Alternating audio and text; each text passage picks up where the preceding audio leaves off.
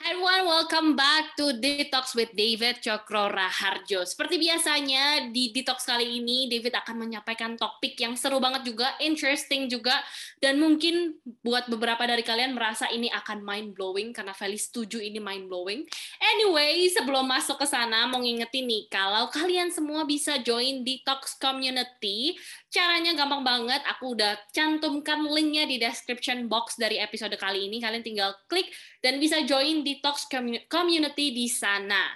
Di situ kalian bisa mendapatkan catatannya David, journalsnya David tentang business and leadership, juga tentang parenting, tentang pernikahan, tentang relationship, pokoknya lengkap gitu ya. Dan selain bisa melihat catatan dan journal journalnya dari David, dari Coach Titi, kalian juga bisa bertanya atau berdiskusi langsung jika misalnya habis baca, habis tonton, habis dengerin, ada pertanyaan nih, bisa langsung diketik di uh, di detox community itu dan nanti akan dijawab sama coach NO. So tidak ketinggalan kalau setiap Kamis jam 12 siang itu biasanya kita ada live webinar gitu di mana David membagikan detoxnya secara langsung dan kalian bisa bertanya jawab langsung juga. Dan ini dilakukannya via Zoom setiap hari Kamis jam 12 siang. Kalau kalian kepengen join mesti masuk detox community juga untuk dapetin aksesnya. Gitu kira-kira dan aku sudah siap mendengarkan detox episode kali ini judulnya katanya nih mau bahas tentang loyalty is overrated ya kan seru banget kan topiknya so without any further ado let's welcome our coach coach Diti. Thank you Val, thank you for the warm introduction. Hari ini saya mau cerita tentang loyalty karena uh, secara customer kita bilang gini, gimana caranya supaya customer kita bisa loyal? Kita berpikir bahwa Eh, kita kepingin supaya baik ini secara terselubung ya atau secara terbuka kita mengharapkan loyalitas daripada customer kita. Kita mau mereka untuk buy more, beli lebih banyak lagi daripada kita dan prefers us more. Bukan hanya prefer, kita kadang-kadang bahkan mengharapkan bahwa dia tidak akan pernah memakai produk dari kompetitor atau daripada orang-orang lain. Kita maunya cuma gua dan gua aja, karena itu namanya adalah loyalitas gitu ya. Dan once again, begitu mereka memakai orang lain, kita kemudian mungkin bisa menggerutu, kita mungkin bisa merasa uh, ditinggalkan dan bahkan kadang-kadang kita merasa ditolak atau dikhianati. Right? So I call it loyalty is overrated because that type of loyalty is overrated beneran gitu. Karena customer kita seharusnya memiliki kebebasan untuk boleh apa aja dia hari ini mau pakai saya, dia besok mau pakai Valley, dia besok mau pakai C, dia besok mau pakai D.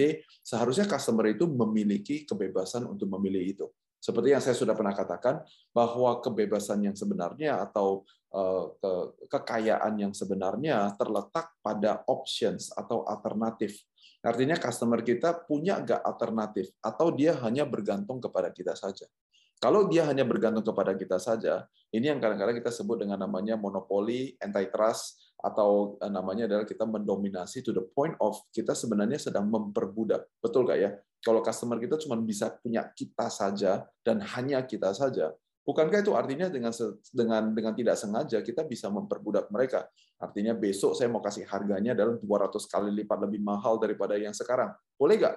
Ya boleh, karena customer tidak punya kemampuan untuk cari di tempat lain. Alternatifnya siapa? Cuman saya saja.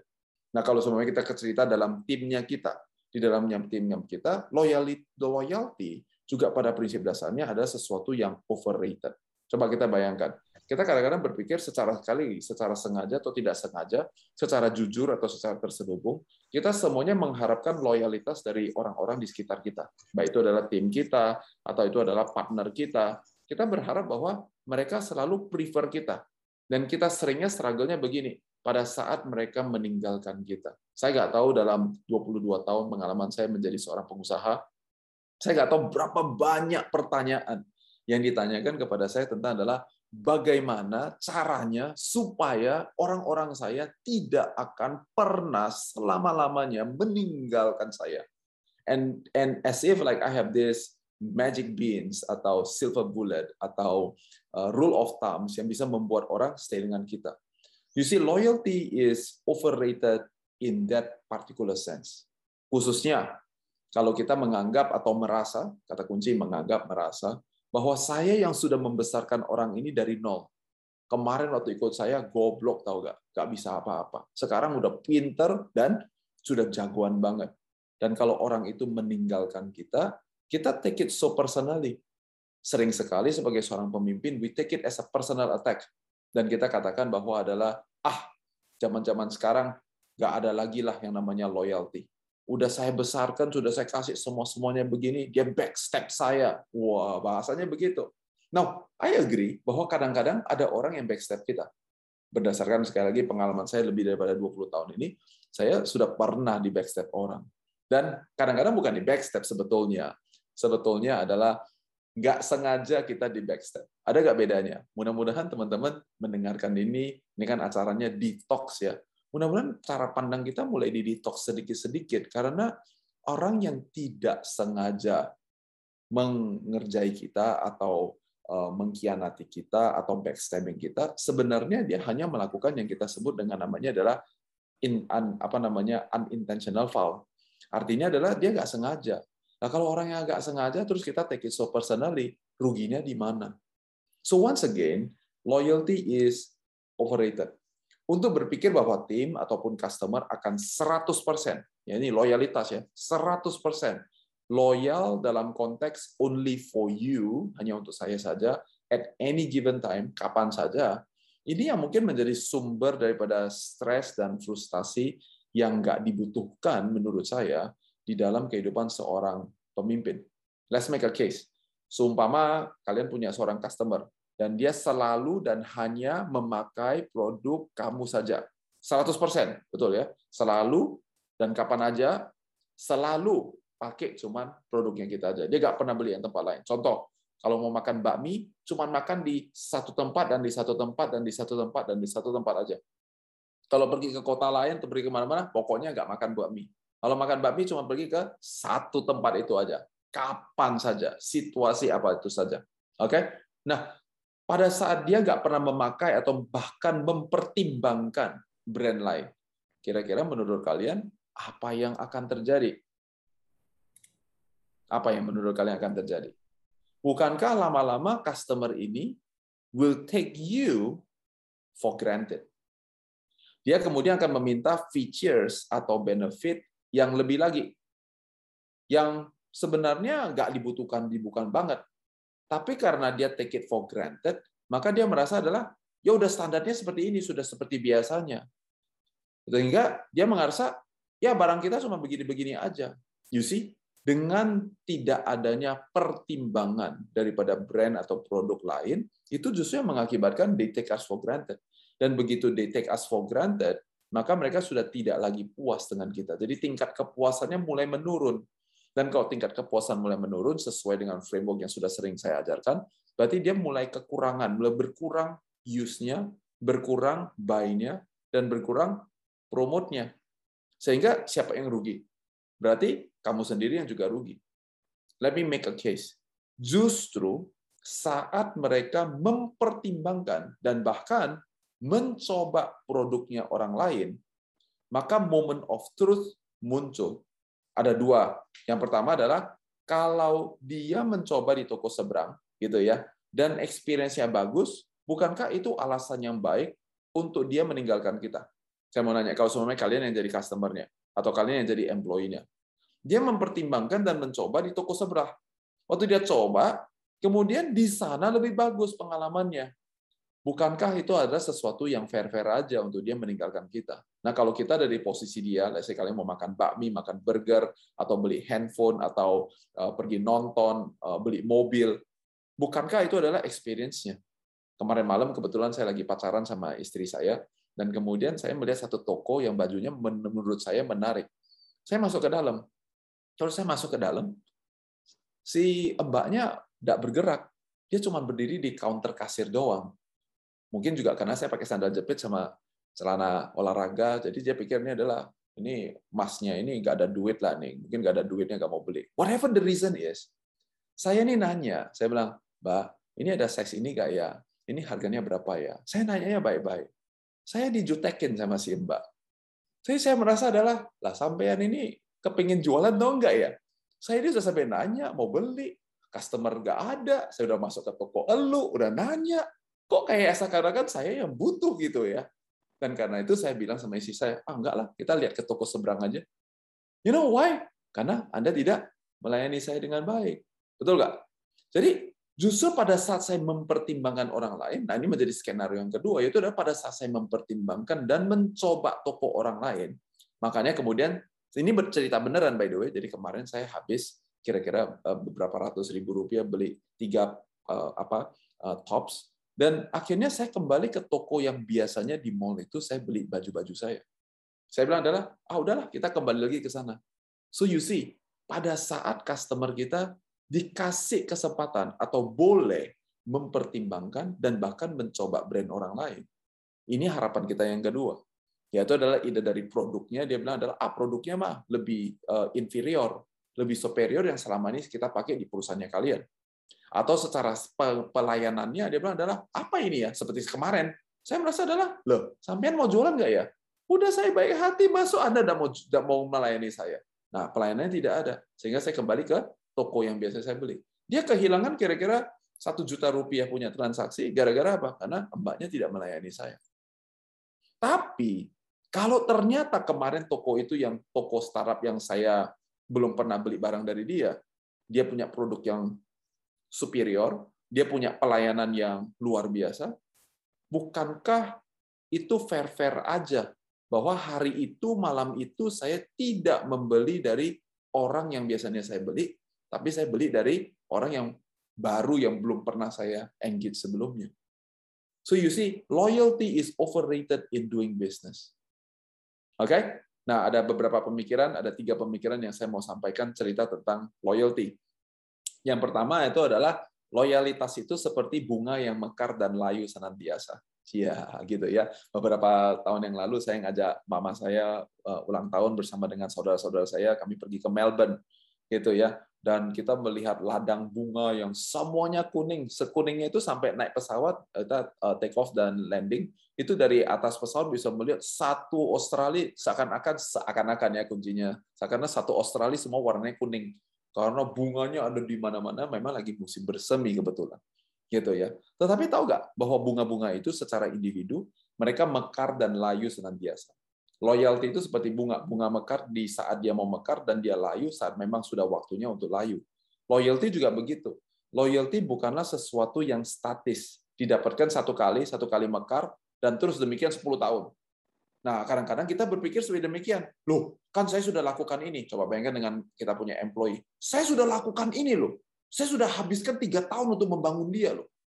Nah, sekarang dia kerja sama kita lima tahun. Dan kita nggak begini. Satu kali mekar, dan terus demikian selama 10 tahun. Kita pikir loyalitas seperti itu. Padahal kagak. Bahkan loyalitas itu kadang mekar dan layunya itu setiap hari. Seperti bunga-bunga tertentu. Eh, ada bunga namanya morning glory. Kenapa namanya morning glory? Karena setiap hari, di pagi hari, in the morning, he shows the glory. Jadi bunganya mekar waktu pagi hari. Tapi kalau udah eh, matahari terbenam, glorinya hilang. Layu. Jadi lo, apa loyalitas kadang-kadang kayak gitu ya. Mekarnya pagi hari sorenya mati gitu. Ini sesuatu yang tidak mengherankan. Memang di pohon-pohon lain seperti di eh, pekarangan rumah saya juga ada anggrek.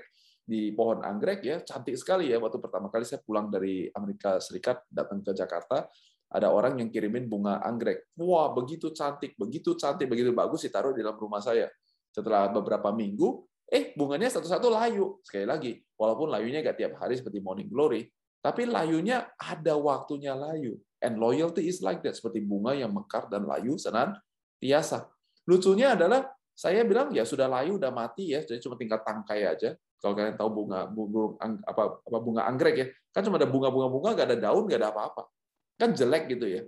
Saya mau buang ke tong sampah. Pada saat saya mau buang, Pak sopir bilang sama saya gini, loh Pak, itu belum mati bunganya Pak. Tanamannya belum mati. Saya bilang, no, botak gitu loh. Gak ada bunga. Untuk apa? ternyata bunga anggrek ada waktunya untuk mekar dan ada waktunya untuk layu. Kemudian dia ikat taruh di pohon dan sekarang saya punya beberapa bunga anggrek di pohon itu at any given time. Pohon itu selalu berbunga. Kenapa? Karena banyak bunga, banyak tanaman anggrek. Sehingga yang sini lagi layu, yang sini lagi hidup, yang sini lagi mulai layu, yang sini lagi mulai mekar. Sehingga jadi cantik senantiasa. Tapi sebenarnya setiap daripada bunga itu dia mekar dan dia layu senantiasa. Oke, apakah kita menginginkan orang lain untuk menunjukkan loyalitas mereka sesuai dengan musim mereka sendiri-sendiri? So they might not prefer you all the time. Now, why is this a problem? Kita mesti harus bertanya pertanyaan itu. Mungkin kalau sedang ada celebration, mereka mencari kita, tetapi kalau tidak, they prefer other people. Shouldn't that be okay? Khususnya dalam konteks customer. Oke, okay? bukankah orang ada yang membutuhkan kita cuman sebagai preventive mode? Dia beli, dia taruh, tapi dia nggak pakai. Sehingga ya nanti keluarnya mungkin lima bulan lagi. Tapi ada yang sudah sakit, sudah kebakaran, sudah kebutuhannya sudah terjadi, baru dia cari kita. Dan pada saat masalah itu lewat, contoh pakai gym sebenarnya. Bukankah gym ada dua macam loyalitas? Ada loyal customer yang datang sebagai preventive mode, tapi ada yang datang setelah dikasih tahu sama dokter mau mati muda. Wah, sekarang saya mesti lari di gym setiap hari. Tapi begitu berat badannya udah turun 10 kilo, dia bilang adalah I'm no longer loyal with you. You see, kita punya customer merupakan bunga-bunga tertentu. Jadi mengenali itu membuat kita tidak lagi menjudge seseorang berdasarkan sifat loyalty yang umum. Satu kali saya tangkap, 10 tahun ikut bersama-sama dengan saya. Nah, mudah-mudahan itu yang pertama ya, yaitu bunga mekar dan layu senantiasa. Loyalitas itu seperti itu. Yang kedua yaitu adalah a garden of flowers is the illusion of loyalty. Jadi ilusi ya, oh bahasanya gitu ya, illusion ilusi daripada loyalitas itu seperti a garden of flowers. Seperti tadi saya bilang, waktu kita naik atas pesawat, kita lihat di mana semuanya kuning, sehingga kita pikir adalah, wah, Australia itu ya, Melbourne itu ya, itu subur sekali ya, semuanya kuning. Nah, jadi loyalitas merupakan sebuah ilusi. Kalau kita punya sebuah garden atau sebuah field, punya sebuah kebun atau sebuah ladang bunga yang besar. Kalau kita hanya punya satu bunga, maka saat bunga itu dalam kondisi layu, kita merasa kehilangan banget. Tetapi kalau kita punya serumpun bunga atau sekebun bunga atau seladang bunga, maka antara penggantian ada yang layu dan ada yang berbunga, teman taman itu bisa terlihat senantiasa berbunga. Tapi sebenarnya itu hanya sebuah ilusi saja. Dalam konteks pernikahan, saya mau katakan ini, kalau kita menganggap bahwa suami atau istri kita akan selalu berbunga, selalu loyal, makanya pas dia layu, kita merasa dikianati banget. Padahal dia cuma butuh waktu untuk go through the cycle of life. Nah, ini kalau dikonotasikan secara negatif, lantasan cari bunga yang lain, maka ini akan menciptakan problem yang baru di dalam pernikahan. Jadi, so please, dalam konteks pernikahan, satu bunga sudah cukup. Oke, okay? itu namanya adalah komitmen untuk stay dalam pernikahan supaya konteksnya tetap ada gitu ya. Karena dalam detox ini saya bukan lagi cerita tentang pernikahan kalian. Saya lagi cerita dalam konteks tim kalian dan juga di dalam customer-nya kalian. Punyailah a garden of flowers. Kenapa? Karena loyalty is overrated. Tapi kalau rame-rame, rasanya kita selalu dalam posisi berbunga. Ini yang bikin orang lain juga gak merasa under radarnya kita. Ya salah satu hal yang membuat orang tidak suka kumpul sama kita dan justru loyalitasnya hilang, yaitu adalah pada saat si pasangan atau si company atau si team leader itu pun memiliki obsessive possessive disorder. Tahu nggak? Pernah dengar? Pernah dengar? Jadi semuanya adalah jam 10 malam ditanya, kamu lagi ngapain? Saya lagi ketemu sama teman. Teman kamu kerja di mana? Kerja di tempat kompetitor kita nggak? Kamu lagi berbagi ya? Waduh. Jadi orang itu jadi takut kerja sama kita. Makanya loyalitasnya nggak muncul-muncul. Karena sebagai seorang pemimpin kita punya obsessive possessive disorder. Customer gitu. Dia posting dia naik eh, airline lain. Kenapa gak naik tempatnya kita? Seakan-akan adalah harus selalu pakai tempatnya kita.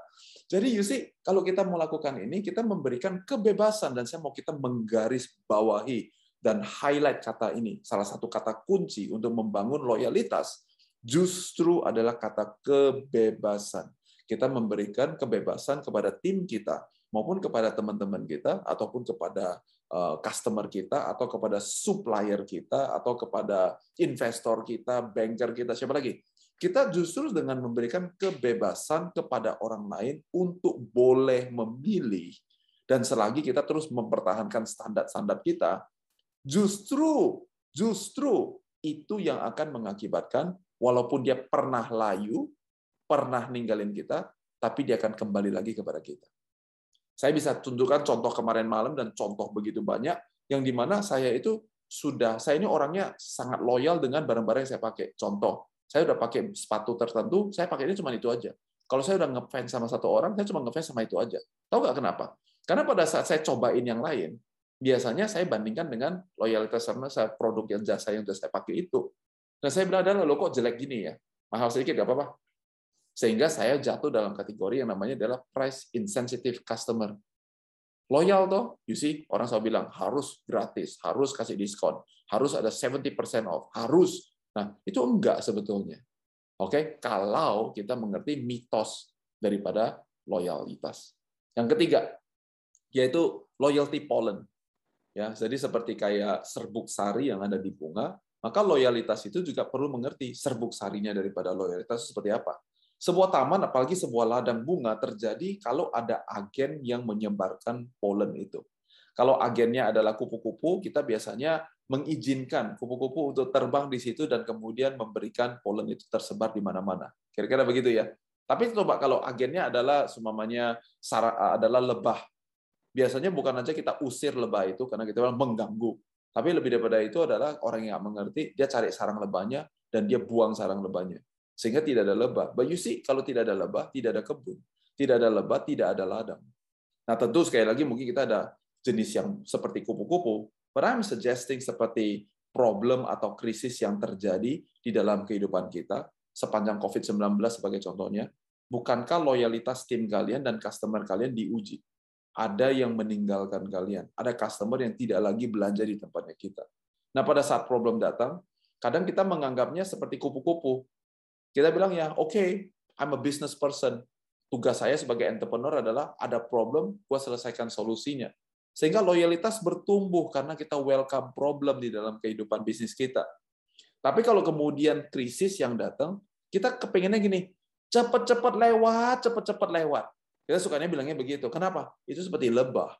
Dan kita anggap bahwa adalah krisis ini adalah binatang yang mengganggu usaha saya. Kalau saya ditusuk sama si krisis ini, aduh, saya bisa bengkak, saya bisa mengalami inflamasi, and so on and so on and so on.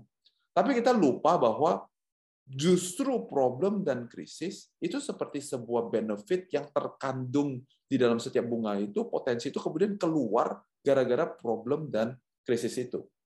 Itu sebabnya saya sering sekali mengatakan kepada kalian bahwa adalah kalau kalian mau jadi orang kaya, kayalah dalam dua hal ini. Kayalah dalam perspektif dan kayalah dalam pengalaman hidup alias kesulitan hidup. Bahasa Inggrisnya adalah adversities.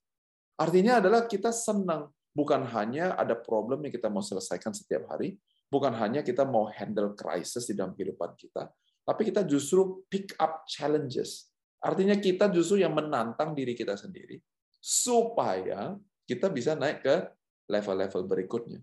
Orang-orang yang senantiasa pick up challenges, yang bisa rise above crisis, yang bisa menyelesaikan problem, saya gak heran kalau loyalitas daripada employees-nya terus meningkat. Coba bayangkan saya sebagai pemimpin di perusahaan saya, dan setiap kali kita ada problem, ada krisis gitu ya, saya bilangnya gini, saya gaji kamu untuk apa? Ya kamu lah yang kerjain.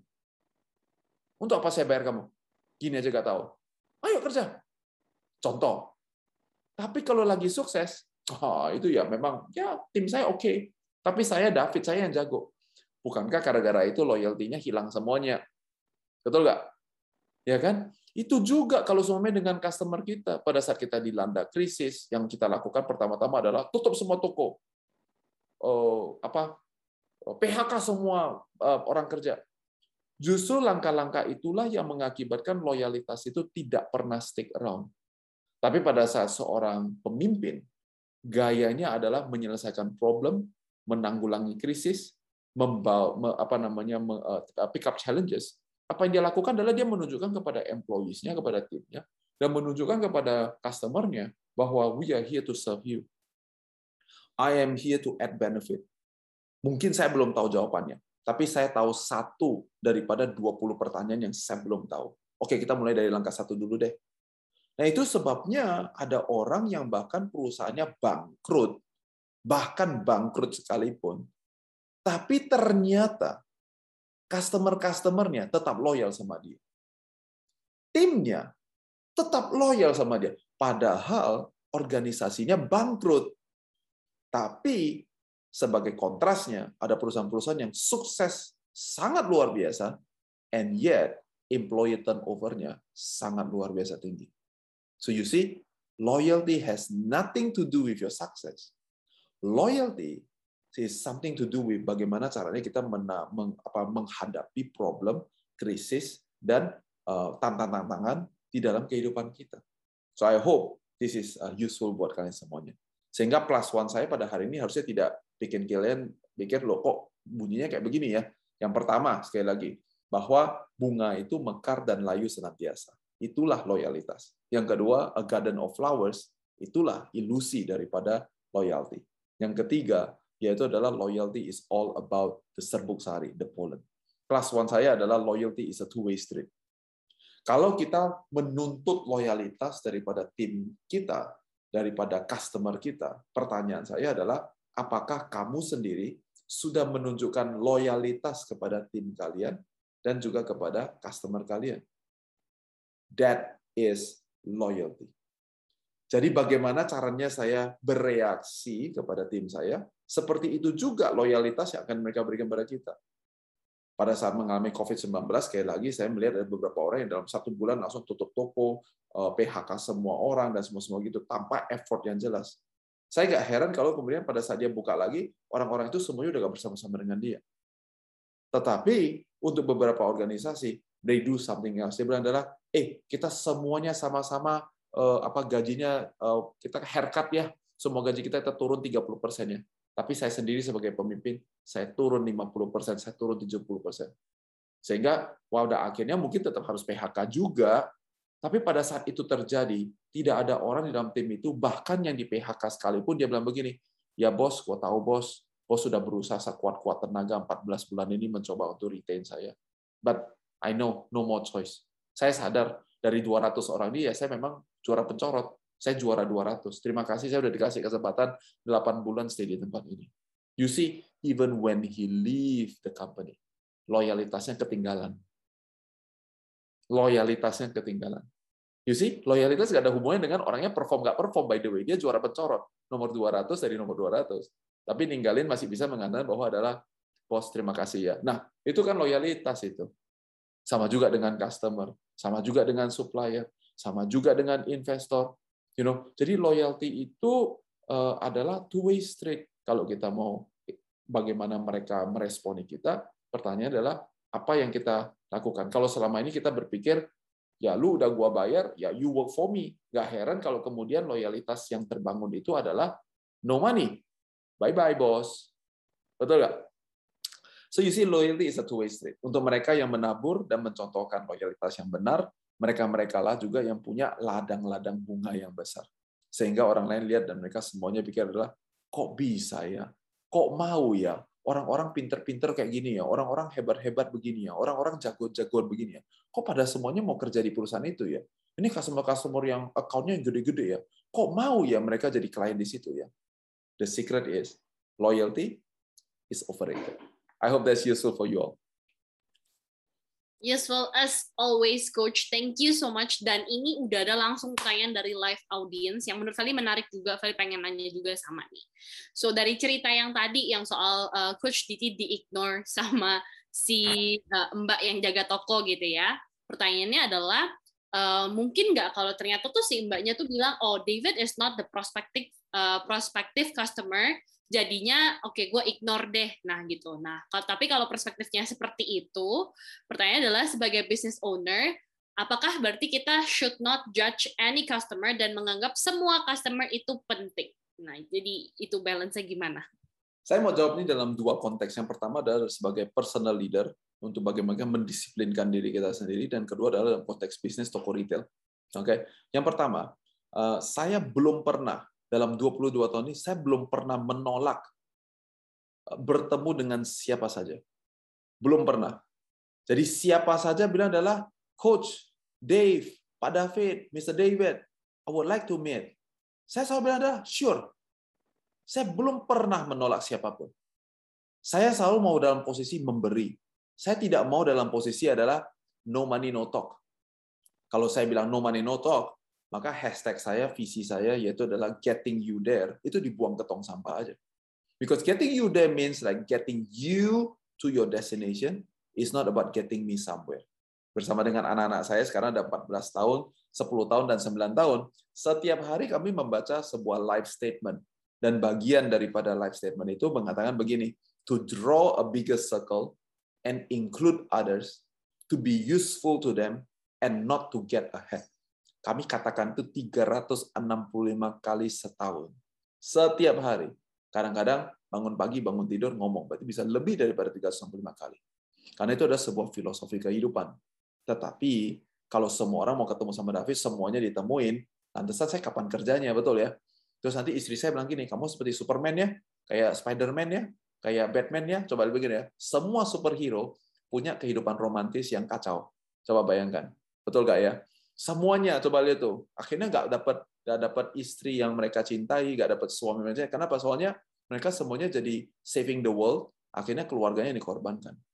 Nah, jadi saya setiap kali nonton superhero, saya selalu mengingatkan bahwa walaupun filosofi saya adalah saya tidak akan pernah menolak meeting seperti apa saja, nah, tapi eh, beberapa tahun belakang ini ada kecuali ya.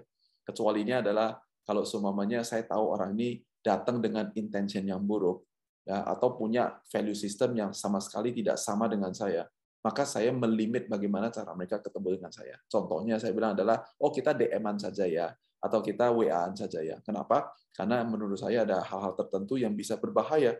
Kalau kita udah tahu berbahaya, yang ngapain ya kita juga deket-deketin. Gimana cara definisi bahaya? Different detox. Oke? Okay? Tapi itu adalah filosofinya. Nah, sekarang caranya begini. Caranya adalah untuk teman-teman yang dekat sama saya, my portfolio CEO, kalau dia bilang, David, gue mau ketemuan pasti kita akan sebisanya lakukan hari ini. Kalau nggak bisa hari ini, besok. Kalau nggak besok, ya lusa. Kalau nggak lusa, ya besoknya lagi, dan segala macam. Tapi kalau seumpamanya itu adalah orang yang menurut saya tidak urgent juga tidak important, maka kita kasih dia ketemunya kapan? Tiga bulan dari dari sekarang. Jadi jangan heran kalau kata saya nggak pernah menolak, tapi saya delay kapan bisa ketemunya karena saya mesti ngerti prioritas. Saya mesti ngerti yang mana yang mesti duluan, yang mana yang mesti secondary, yang mana yang mesti third tier, dan yang mana yang mesti fourth tier, fifth tier, dan dan seterusnya. Jadi itu namanya adalah prioritas. Tapi saya menolak nggak? Saya belum pernah menolak. Saya belum pernah menolak. Tapi saya ditolak orang lain sudah sering. Di mana di mana adalah, wah, ketemu David mah lebih susah daripada ketemu presiden. Saya baru-baru baru ketemu menteri loh. Ya nggak apa-apa sih ya. Nah, saya nggak baperan sih. Saya ngajarin tim saya sebenarnya anti baper ya. Saya nggak baper. Ya, saya mau dibandingkan lebih sibuk dari presiden, itu kan dari perspektifnya Anda. Kita memang nggak ada business to talk about. Kita nggak ada project to dikerjakan, cuma mau ngobrol-ngobrol. Well, I have a lot of things to get done.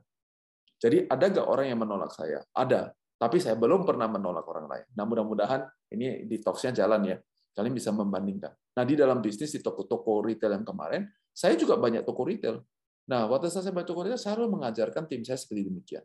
Saya bilang adalah, coba lihat, di dalam toko kita ini ada apa?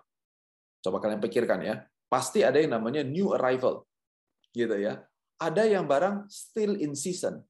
Dan ada barang yang in discount. Nah, dalam toko-toko retail tertentu, ada lebih daripada tiga kategori ini. Seumpamanya si Mas David tadi masuknya pakai celana olahraga, pakai bajunya lusuh-lusuh gitu ya, terus pakai sandal jepit gitu ya. Dan kita ah ini orang nggak uh, kalau orang Medan bilang bocai lah ini, kayak apa? nggak ada gunanya ini. Pasti pasti cuma datang-datang nggak tahu ngapain aja.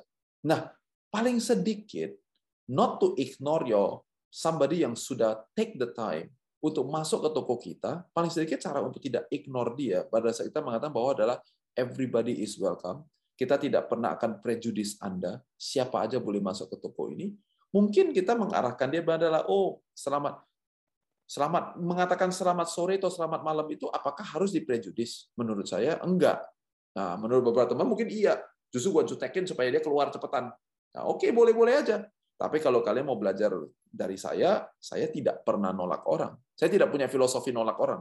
Orang mau jadi teman saya, saya mau jadi teman gitu ya. Nah, jadi saya akan bilang sebenarnya selamat sore, apa kabar gitu ya. Terus saya begini, by the way Pak, kalau Bapak belum tahu, di sini ada buy one get one free loh. Atau di bagian di belakang di sini ada apa namanya eh, barang-barang kita yang berkualitas tapi lagi 70% off loh. atau you know apakah bapak tahu bahwa di sini kita lagi ada program kalau semuanya menggunakan uh, kartu tertentu atau fintech tertentu bisa dapat cashback 30% loh. You see what I just did? Artinya kita mengarahkan orang ke tempat semuanya. Gitu. Tapi kalau semuanya kita lihat contoh toko perhiasan yang masuk laki-laki. Ada nggak?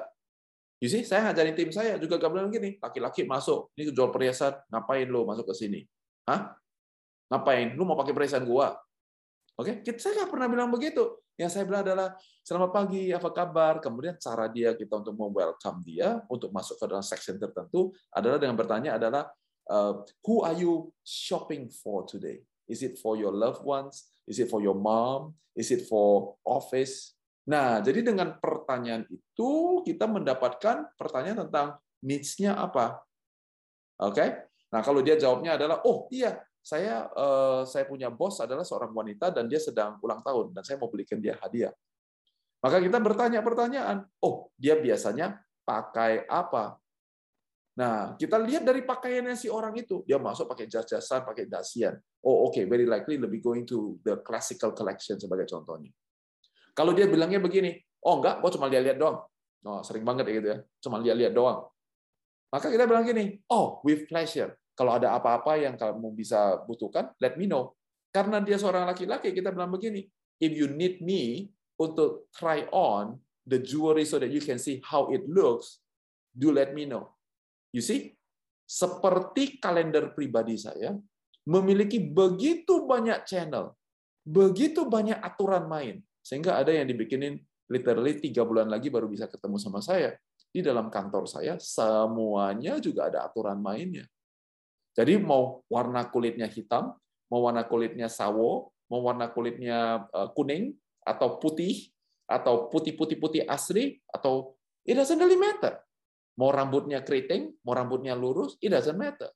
Rambutnya warnanya merah, hijau, putih, hitam, doesn't matter.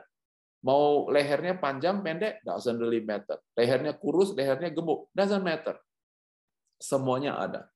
Nah, tapi ingat ya, di dalam perusahaan retail saya yang saya selalu ajarkan sama kita, yaitu adalah kita perlu fokus. Kami tahu klientel apa yang kita layani. Kami tahu. Nah, kalau karena pada pada titik tertentu perusahaan kita cukup besar, kita cuma ada tiga klientel yang tidak kita layani. Jadi kita menolak untuk menjual barang-barang tertentu karena itu adalah tiga jenis klientel yang tidak kita layani. Jadi untuk sementara beberapa dari kalian mungkin dalam posisi startup, cara implementasi pemikiran ini adalah dengan memilih dua atau tiga yang justru hanya kami layani. Tapi untuk kalau udah lebih gede, SKU-nya jadi tambah banyak, kategori jadi lebih besar, eh, bisnis unitnya lebih ada beberapa biji, mungkin kita dengan cara bilang adalah ini adalah dua atau tiga yang tidak kami layani.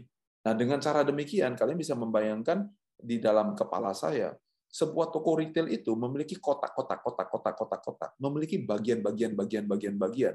Jadi kalau orang masuk ke dalam toko, pada saya bilang, selamat pagi, kalau cuma ya, kan bisa begitu ya. Selamat siang, mari silakan toko XYZ-nya. Eh, selamat siang, mari silakan eh, barang ABC-nya, gitu ya. You have a singular entry concept. Dan itu karena itu, maka sulit untuk membawa orang masuk ke dalam. Tapi kalau kita bisa memprofilkan orang ini dan mengetahui bahwa adalah ini adalah customer yang sedang saya layani dan saya bisa membawa dia kepada sektor yang kita mau dia tuju, maka itu sebabnya kalian punya conversion rate juga secara otomatis menjadi lebih baik. In order to do this, you must go into the world of your users. Ngerti apa yang mereka lewatin. Gitu ya. Jadi sesuatu yang banyak CEO yang uh, bekerja dengan saya dan tahu bahwa uh, kita ini ada sedikit apa ya uh, ekstremis when it comes to user journey. Why? That is the reason gitu. Ya, oke. Okay? I hope that's useful. Thank you. Buat kalian yang mendengarkan, kalau punya follow-up question, jangan lupa join Detox Community, ditanya di sana. Anyway, mau move on ke pertanyaan berikutnya. Ini pertanyaannya menarik juga, uh, soalnya dibalikin nih perspektifnya. Tadi kan ngomongin kita yang punya yang jadi business owner, menghadapi the customers, the suppliers, our team, and so on. Nah, ini dibalik. Pertanyaannya adalah, how do we manage our loyalty to our supplier and uh, slash partner? dan kapan waktunya untuk mencoba atau substitute to other uh, kompetitornya si supplier atau partner kita ini. Ya, so uh, kalau kita, ini dalam posisinya berarti maksudnya bagaimana saya yang memberikan loyalitas kepada supplier saya gitu ya? Ya kayak kapan kita harus kayak oke okay deh, jadinya gue mau pindah supplier deh gitu. Ya, seperti yang tadi saya bilang, kalau kalian tidak punya bahan pertimbangan, maka kita nggak tahu sebetulnya yang bagus itu seperti apa. Standar apa yang kita harus pakai. Jadi maka saya lagi, loyalty is overrated karena eh, nggak bisa cuma sekedar adalah oh I like Valley, so I will do business with Valley. It doesn't work that way. Kita bisa tanya adalah if I work with Valley, apa benefitnya yang Anda bisa berikan kepada saya? Nah, kalau kita tidak punya pertimbangan atau kita tidak punya barang yang bisa dibandingkan, how are you gonna find should I be loyal to A or should I be loyal to B? Gitu ya. Jadi untuk kita kita yang lagi startup, ini pengalaman yang saya lakukan bersama dengan supplier. Jadi biasanya kalau saya lagi mau beli sesuatu, menjual sesuatu, saya akan pergi kepada sebanyak-banyaknya supplier yang saya bisa dapatkan. Oke, okay. beberapa waktu yang lalu sebelum COVID kita uh, punya banyak acara offline ya, uh, bootcamp bootcamp yang sifatnya tiga hari, empat hari, and so on, and so on. Jadi pada saat kita masih mencari, saya mencari siapa aja. Pokoknya di daerah A ini ada berapa hotel, ada berapa tempat, ada berapa venue. Kita nggak bilang adalah, oh yang ini mah pasti mahal nih. Yang ini mah enggak. Kita tanya semuanya.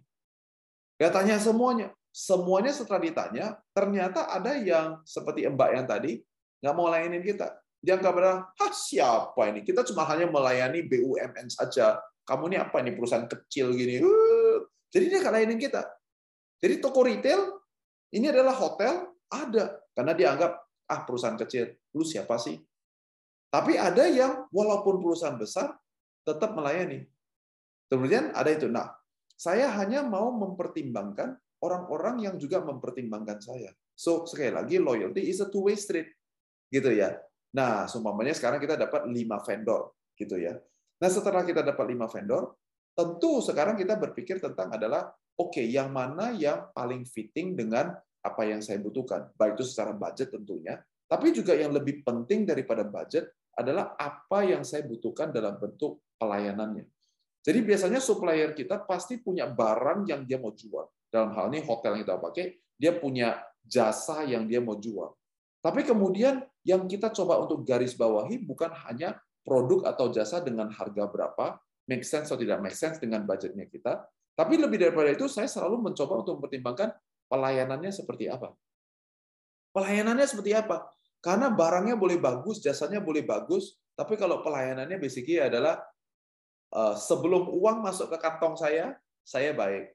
Kalau uang udah masuk ke kantong saya, Ya sudah sampai mikirin sendiri. Yang paling penting uang sudah di tempat gua. Sekarang lu butuh gua, bukan gua butuh lu. Nah, itu ada beberapa perusahaan yang tanpa dia sadar, itu adalah bentuk pelayanan yang mereka berikan. Ngerti gak? Nah, jadi dari situ saya mencoba untuk selalu mengenali adalah barangnya apa, atau produknya apa. Kemudian servisnya apa. Nah, kemudian yang ketiga yaitu adalah sistemnya apa. Dalam konteks beberapa tahun lalu pada saat Feli memimpin ini, saya kasih tahu sama Feli, Feli tahu nggak sebuah hotel untuk sewakan kita venue, sistem di belakangnya itu seperti apa? Kenapa dia kasih kita harganya X? Kenapa harganya bukan 0,8X? Nah, itu di talk untuk hari yang berbeda, tapi saya mulai menjelaskan sistem daripada menjalankan bisnis perhotelan. Nah, setelah sudah selesai, baru kita mencari apa? Sistem yang work buat kita dong. Maka apa yang kita cari sistem yang tidak work buat kita? Karena sistem definisinya adalah segala sesuatu yang melewati sistem itu hasilnya selalu akan sama. Gak mungkin berbeda, pasti sesuatu akan sama. Nah, maka dengan tiga buah pertimbangan ini, sekarang kita mengkerucut lagi dari lima vendor, sebenarnya kita cuma punya dua vendor atau tiga vendor untuk dipertimbangkan. Oke, okay? Laut mengatakan hanya tahu jelek kalau ada kelihatan yang bagus. Hanya tahu ada yang lebih bagus karena ada yang bagus. Dan di atas lebih bagus ada yang lebih-lebih bagus dan lebih-lebih-lebih bagus dan seterusnya dan seterusnya. Sehingga dengan cara mempertimbangkan ini, maka akhirnya kita mendapatkan, oh oke, okay, kalau gitu kita mau memakai satu supplier itu. Nah, saya dalam hal ini, kalau mau milih vendor, itu susahnya ke kepala tanggung. Saya punya filosofi adalah susah kerjasama dengan vendor, tapi kalau sekali jadi, saya akan loyal sama dia untuk waktu yang lama. Nah ini menjadi menjadi sebuah filosofi gitu. Dan ini bukan hanya dengan vendor hotelnya kita, tapi juga pada saat saya dulu jual perhiasan, jual dasi, jual apa saja. Filosofi saya adalah diversifikasi semuanya saya welcome. Kemudian sudah selesai. Kemudian, nah kalau barang kalian ada jual produk betul-betul ada jual barang dan barangnya semuanya barang yang lebih komoditi, wah itu lebih gampang lagi. Pada prinsip dasarnya adalah siapa ada jual, semuanya ada eh, 10 vendor. Saya bilang adalah saya mau 500 biji, bisa nggak? Yang bilang nggak bisa, gugur semua. Serot, hilang. Berarti cuma tinggal 20. Dari 20 saya ada, saya mau 500, TOP-nya 3 bulan. Nah, luntur lagi. Jadi semuanya langsung hilang. Nah, kemudian sisa dengan semuanya 5 pabrik sebagai contohnya. What I did adalah saya bilang adalah, oke, okay, orderannya semuanya 100 dibagi dengan 5 pabrik. Semuanya 20, 20, 20, 20. Sehingga harganya nggak dapat di harga skala 100. Dapatnya di harga skala yang kecil.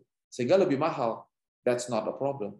Karena pada saat mereka kirim, tanpa saya bertele-tele, siapa yang bilang bahwa dia akan kirimkan di tanggal berapa dengan kualitas apa, apakah beneran mereka akan sampai di rumah saya di tanggal berapa dengan kualitas yang sama. Dari situ langsung ketahuan. Nah, filosofi saya selalu begini. Filosofi saya adalah Anda boleh kibulin saya satu kali. Ah, itu adalah kehebatan Anda. Anda kibulin saya dua kali, itu adalah kegoblokannya saya. Nah, ya, jadi mungkin mau dicatat ya, bisa jadi mantra gitu ya. Anda kibulin saya satu kali, itu kepintaran Anda. Anda kibulin saya dua kali, loh itu kegoblokan saya. Jadi buat saya barang yang disaikarkan kepada pabrik A, B, C, D, dan E, saya nggak terlalu banyak ribet-ribet, udah jalanin aja. Nah, pada saat orang menipu saya, saya bilang gini, ah begitu ya, karena saya cuma ordernya 20 ya, jadi kamu anggap saya kecil ya, kamu anggap adalah gue bisa dikibulin ya, ya nggak apa-apa, saya juga nggak marahin dia, saya nggak tuntut dia, saya nggak ngapain dia, saya fokus dengan tiga pabrik yang memberikan dengan baik. Oke, berarti dari tiga itu seperti dari proses itu, kemudian saya shrinking lagi, yang mana yang saya mau loyal. Nah, biasanya pada umumnya, Anda tidak boleh loyal hanya kepada satu vendor. Anda perlu loyal kepada satu atau dua vendor. Kalau perusahaan kayak tambah besar, you need to be loyal kepada dua atau tiga atau empat vendor. Kenapa? Karena selalu kita hope for the best, tapi anticipate the worst. What if pabriknya mesinnya rusak? What if pabriknya soalnya mengalami uh, utang? Uh, what if uh, what if ini banyak banget kebakaran mungkin atau apa? Nah sehingga kita bisa memastikan bahwa uh, apa itu namanya produksinya kita atau supply kita itu tidak pernah random. Ya, jadi kira-kira seperti itulah sarannya saya menangani loyalitas when it comes to supplier-supplier saya. I hope that's useful ya.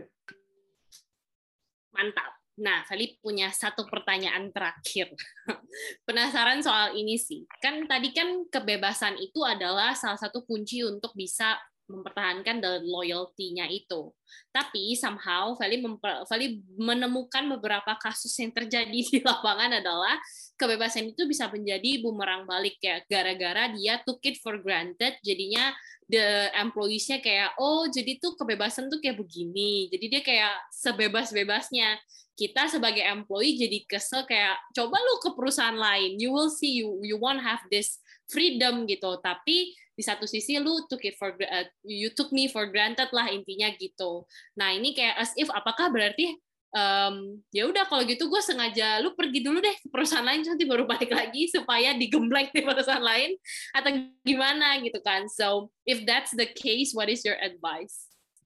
Yes I agree ya. Um, but we need to understand bahwa freedom itu merupakan hak prerogatif seorang manusia jadi saya setuju bahwa um, kebebasan itu kadang-kadang bisa disalahgunakan atau disalahartikan saya setuju sekali. Eh, itu sebabnya membesarkan seorang anak itu merupakan privilege orang tua, tapi juga merupakan satu pekerjaan yang paling susah sejagat raya. Kenapa? Karena di satu sisi saya harus memberikan kebebasan kepada anak saya untuk memilih. Khususnya kalau anak kita sudah teenager, anak kita sudah menjelang usia orang dewasa. Kita harus memberikan kepada dia kebebasan. Contohnya, dia mau merokok atau dia tidak mau merokok. Dia mau bergaul dengan kumpulan orang yang seperti apa. Nah, ini susah sekali. Saya nggak bisa bilang adalah you cannot, cannot. Nah, begitu saya katakan you cannot, pada saat saya lakukan itu kepada anak umur 2 tahun, saya melakukan itu sebagai bentuk daripada parenting saya yang namanya adalah disiplin. Karena anak ini tuh memang harus dicetak oleh bapaknya, mesti dicetak oleh ibunya. pelajaran atau edukasi pertama daripada anak datang daripada orang tua. Nah, saya tahu bahkan beberapa dari kalian mungkin langsung tidak setuju. And I'm okay kalau kalian tidak setuju. Karena saya tahu ada orang tua yang berpendapat bahwa adalah, oh kita tuh harus memberikan kebebasan pada anak kita. Bahkan waktu dia umur satu tahun pun kita harus kasih dia kebebasan. Contoh adalah anak umur satu tahun ditanya gini, bagaimana nak? Kamu mau makan apa hari ini? Jadi bebas. Oke? Kemudian dia bilang, mau makan jagung. Kalau makan jagung, kalau anaknya bilang, saya mau makan ganja, Pak. Kasih nggak? By the way, ada orang tua yang benar-benar bilang, loh anaknya mau, you have to give him freedom. Nah, saya kebetulan tidak percaya dengan pemikiran itu. Saya percaya bahwa privilege saya dan tanggung jawab saya untuk menjadi seorang ayah, yaitu adalah memberikan edukasi pertama kepada anak-anak saya. Sampai umur berapa? Bahkan saya masih menggunakan disiplin yang namanya adalah rotan pantatnya merah kalau disabet sama bapaknya. Sampai umur berapa? Sampai dia masuk SD 1. Pada saat dia masuk SD 1, tidak ada lagi namanya pakai pukulan fisik, eh, ya artinya dengan kesakitan fisik untuk mendisiplinkan anak kita. Berarti saya mulai dengan mengatakan adalah A adalah A. Kalau saya bilang makan, makan. Kalau papa kasih susu, habiskan. Kalau papa kasih nasi goreng, habiskan. Nah, berarti kewarasan orang tua yang penting. Jangan anak umur satu tahun gigi belum semuanya masih belum kuat gitu disuruh makan apa? Makan steak semuanya gitu ya. Nah, gimana cara telennya gigitnya nggak bisa ya? Atau uh, pakai garpu sama pisau ya uh, motorik skillnya belum ada. Nah contoh-contoh sudah demikian saya tidak akan go deeper daripada itu. Nah kemudian pada saat dia masuk ke usia yang lebih dewasa lagi, maka sekarang saya bilang begini. Contohnya namanya Feli gitu ya. Fel, mau makan nasi atau mau makan bubur? Jadi pilihan A atau B. Kemudian menjadi mau nasi, mau pizza, atau mau mie. Tiga pilihan. Jadi dia harus memilih dari tiga. Tapi sama-sama tiga-tiganya adalah karbo. Kalau proteinnya, mau makan ikan, mau makan daging, atau mau makan apa lagi gitu. Nah, contohnya dari situ. Pada saat dia usia lebih dewasa, kita memberi pada dia kebebasan yang lebih lagi. Artinya apa? Sekarang saya bertanya, kamu mau makan apa? Nah, pada saat anak saya, dan ini sudah terlihat di anak saya yang pertama, yang pertama tentu udah remaja, jadi udah jadi ya. Yang kedua mulai terbentuk. Pada saya adalah, kalau Daniel ditanya, Daniel, what do you want to eat? Jawaban dia cuma ada satu, yaitu adalah, I want to eat sushi. Pokoknya tanya seribu kali, lu mau makan apa? I want to eat sushi. We just eat sushi. What do you want to eat? I want to eat uh, katsudon. Pokoknya sukanya makanan Jepang. Oke? Okay? Nah, Berarti dia dapat preferensi kan? Bebas kan? Nah, maka kita bilang begini. Di sinilah selalu saya katakan bahwa tujuan daripada sebuah parenting yaitu adalah memberikan kepada dia membuat anak kita menjadi independen itu A, tapi B-nya adalah menjadi dewasa. Seperti sebuah koin. Independence and maturity is the two sides of a coin. Orang yang hanya independen tapi tidak dewasa hanya mikirkan diri sendiri saja. Menjadi orang yang paling egois di seluruh dunia. Orang yang dewasa tapi tidak independen itu menjadi apa? Menjadi beban negara, menjadi beban keluarga. Ke mana-mana jadi beban. Dia tidak bisa mampu bergerak sendiri. Jadi mimpi besar tapi tidak bisa ngapa-ngapain. Jadi tujuan kita adalah independent and maturity dan kalau kalian perhatikan cara parenting saya, saya memberikan kebebasan yang secara perlahan diberikan, diberikan, diberikan. Tetapi yang pertama-tama kami mau bangun adalah independence. Kenapa? Karena bapaknya memang adalah dependent. Orang yang bisa dibikin jadi dependence daripada anak kita. Ngerti gak ya bahasanya? Karena anak saya mau seegois apa pun, dia bisa bergantung sama bapaknya. Anaknya mau makan sushi untuk breakfast, lunch, and dinner ya sepanjang bapaknya bisa ya tidak apa-apa gitu loh. Oke? Jadi dia bisa jadi dependent saya. Nah, pelan-pelan kita mulai gini. Son, what about if every day we gonna eat sop buntut? What is sop buntut, Papa? Sop buntut is oxtail, you know? You know oxtail? You know the ox, the, the, the tail at the back, buntut ya. Dimakan. Nah, kita bilang gini, coba dong. Oke, dia coba. Udah selesai, enak gak? It's okay. Gimana kalau semuanya setiap hari kita makan sop I don't want. Kenapa? Ya because you like but I don't like. Kita ngajarin apa? Maturity. Oh, maturity itu dewasa maksudnya apa? Oh, ya mikirin saya, ya mikirin sampean. Ya mikirin bareng-bareng.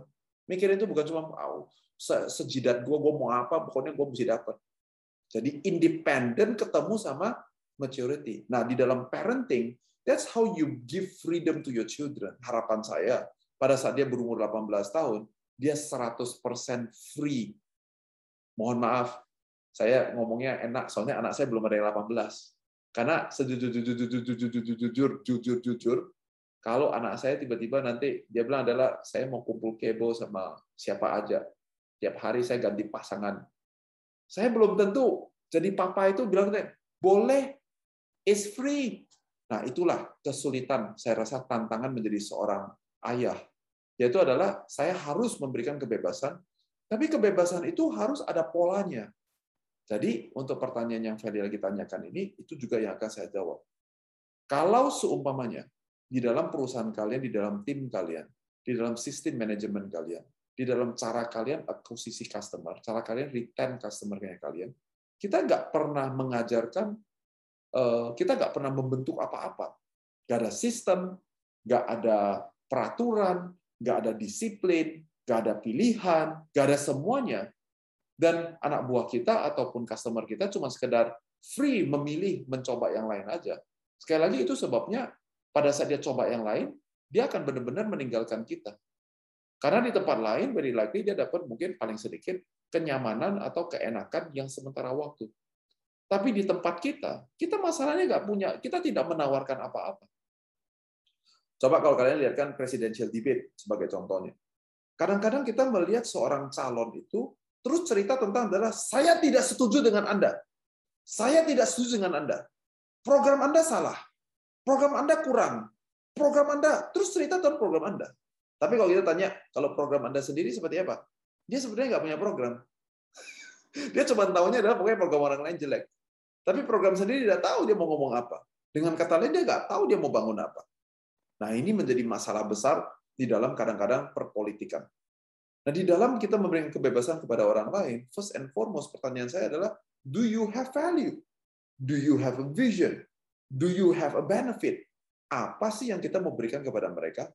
Nah, hinting-hinting yang tadi saya berikan, Vel, yaitu adalah pada saat orang lain meninggalkan saya, dia tidak loyal dengan saya, tapi saya bilang begini, memang saya tidak pernah bangun perusahaan ini dengan tujuan melayani orang seperti Feli. Maka itu bukan namanya dia tidak loyal sama saya. Itu namanya adalah memang saya mesti legowo karena Anda bukan target market saya. Saya memang tidak bangun perusahaan ini untuk melayani Anda. Gitu loh. Ya kan? Itu bukan bentuk daripada disloyal, itu adalah bentuk daripada kita uh, apa ya? Uh, uh, berterima kasih, kita syukurin, kita kamsia gitu ya, karena selama tiga bulan ini atau tiga tahun ini value udah beli barang dari saya, tapi sekarang ninggalin saya karena ada si siapa yang bisa memberikan bisnis yang lebih baik, pelayanan lebih baik kepada Feli. Jadi tidak pernah mencoba untuk merasa saya ditinggalkan karena saya tidak ditinggalkan. Kira-kira begitu. Ya cuman beda beda filosofi aja.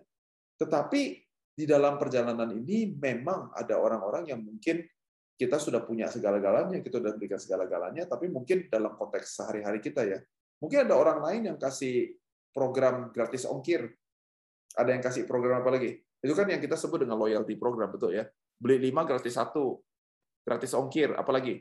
Nah, program loyalty yang diberikan sama orang lain yang kita tidak bisa atau tidak mau berikan, dan kemudian orang ini pindah ke tempat lain, sekali lagi bisa jatuh dalam kategori memang bukan itu target yang kita mau layani, atau mungkin sampai waktu kemudian si David pergi ke toko-toko seberang, dan kemudian mendapatkan bahwa adalah kenapa pelayanannya goblok-goblok ini ya semuanya ya. Dan itu yang akan membawa mereka kembali ke tempatnya kita. Cuman baliknya, tergantung juga dengan your market competitiveness. Ada pasar yang di mana dana itu terkucur dengan besar. Sehingga mungkin nunggunya itu bisa tiga bulan, tiga tahun. Nah, itulah di situ kemudian kita perlu memiliki kreativitas. Ya, bedakan antara konten dengan packagingnya kita. Apa yang kita bisa lakukan untuk bisa menang di pasar itu. Ya, jadi loyalitas ini sekali lagi is overrated kunci daripada pemikiran kita pada hari ini adalah mengerti cara kerjanya, supaya kita gak sikit-sikit frustasi. Sikit-sikit bilang adalah capek deh gue jadi pemimpin. Saya nggak capek kalau jadi pemimpin biasa-biasa aja. Tapi saya masih manusia ya. Kalau orang ninggalin saya, saya masih bisa sakit. Saya masih merasa kayak, aduh sedih ya. Masih bisa gitu. Atau kadang-kadang bisa tiga hari, tiga minggu saya masih mikir-mikirin. Seumpamanya kok sama masih gue gimana. Saya masih manusia biasa. But when I get back to the idea that loyalty is overrated, saya mengerti bahwa adalah this is just a circle of life dan uh, dan saya sudah ada cerita-cerita di mana orang ninggalin saya kemudian kembali lagi gitu nggak apa-apa dan waktu mereka kembali by the way mereka tambah perspektif yang baru punya adversities yang baru tim kita jadi lebih keren gara-gara itu. Alright thank you for listening for today. Thank you so much Coach DP untuk teachingnya hari ini suka banget. Kalian kalau punya pertanyaan again kali ingetin join Talks community right after listening to this episode. Karena di situ kalian bisa bertanya bisa berdiskusi juga dengan uh, member-member uh, yang sudah tergabung di komunitas itu. So itu saja untuk episode kita kali ini. See you on the next episode. Bye bye